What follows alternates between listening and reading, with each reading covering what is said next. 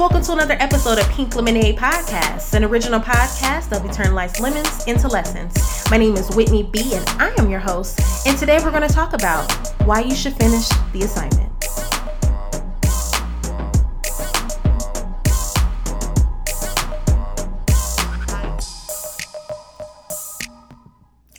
I'm not done.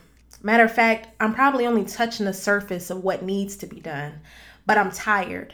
When you live in your purpose, it can feel exhausting, and no one tells you about the test that you go through to see it through. And for the last few weeks, I've been praying and praying and thinking about what is next for me. And when I look around, I don't have a vision. The only thing I can see is what's right in front of me in the moment.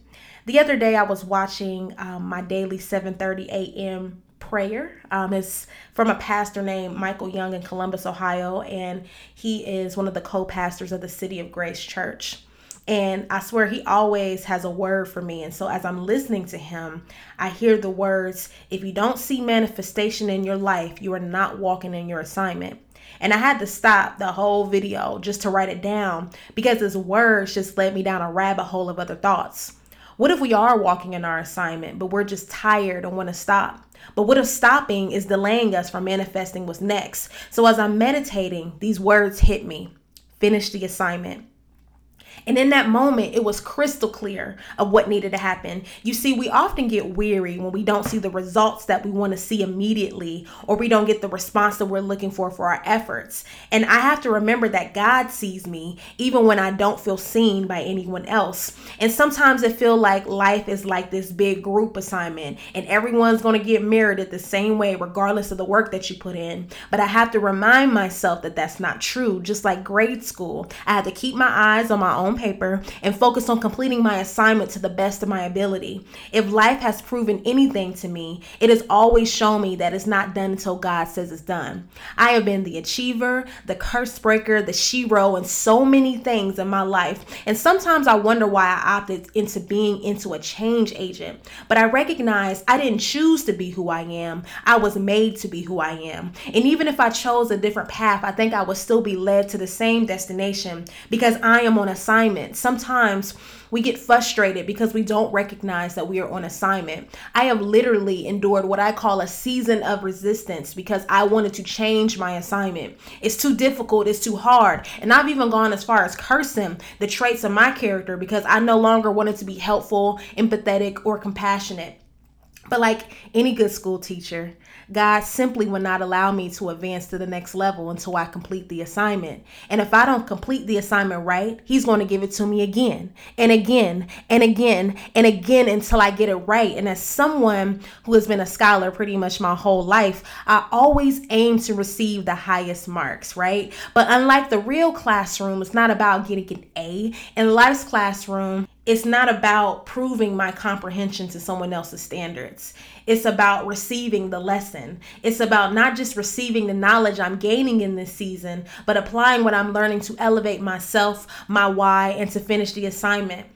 One of the first ways to do that is to learn how to be your best self for yourself. Know that you are chosen to do what you do.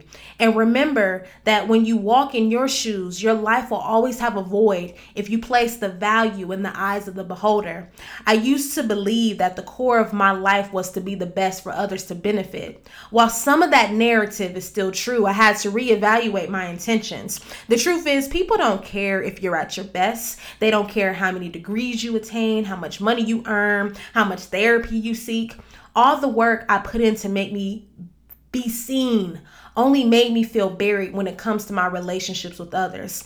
Their expectations became my goals, and the things that I thought that made me special and unique or worthy had my conscience as a witness. My life took a backseat to my incessant insistence to be a one-all, end-all solution to those who were attached to their perception of my existence. Man, listen, your life is what you make it, not what you're faking. And you have to take a look in the mirror and embrace it. You ask yourself, what can I do and be content without literally telling a soul about it?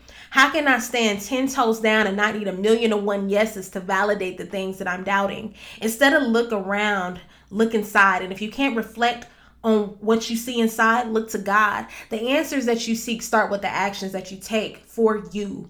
Without filling your cup, it is impossible to finish your assignment. Do what you can to grow your confidence, your knowledge, and foundation to complete your assignment. The work that you put in has to matter to you, because when you feel the results of your growth, it gives you the strength to conquer what's in front of you. One of the things that I've come to realize on this journey of life is that every assignment that comes our way will not be understood from the jump. Sometimes we're faced with things that seem perplexing or challenging, or even make us question if we're the right person for the job. You know, it's okay to feel that uncertainty and that doubt, because we all go through it.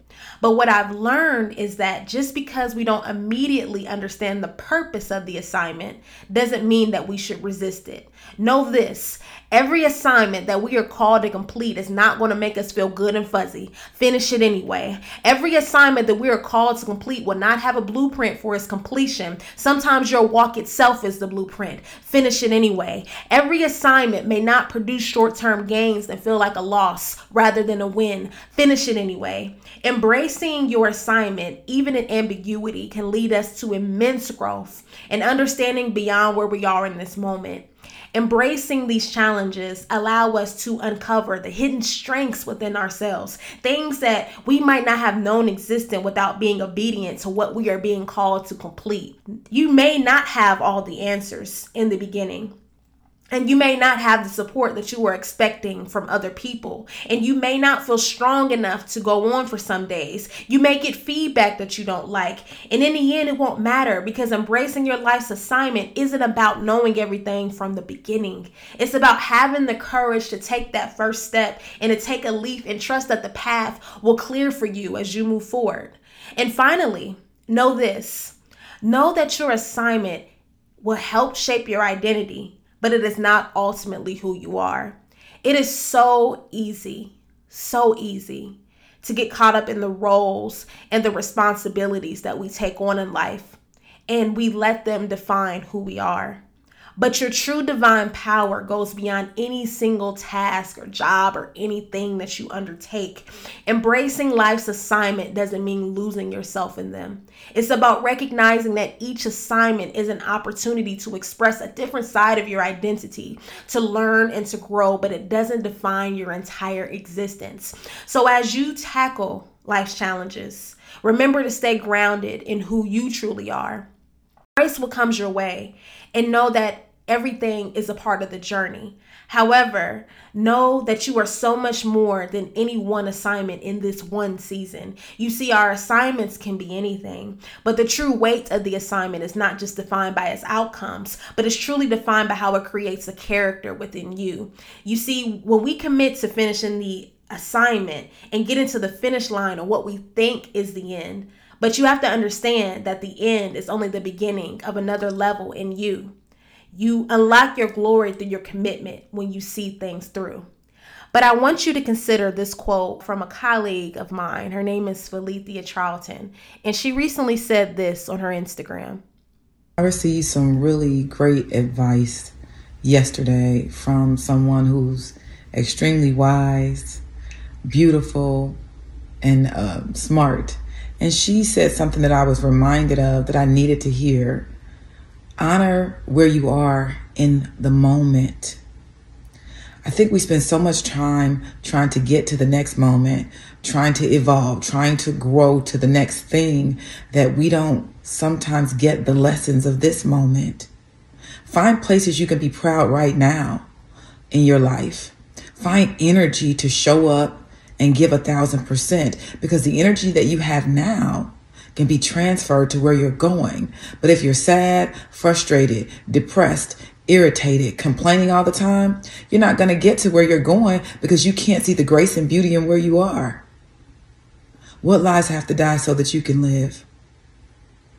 The weight of our assignment may weigh on us and make us feel heavy and unmotivated or scared to move forward. But the truth of the matter is, it's hard to move forward until you finish. Learning to lean into the moment and finding your fight through showing up and creating space to honor and love this moment is a step further to that finish line. So I want to ask you, what does it mean to you in your future when you complete the assignment that's in front of you in this moment?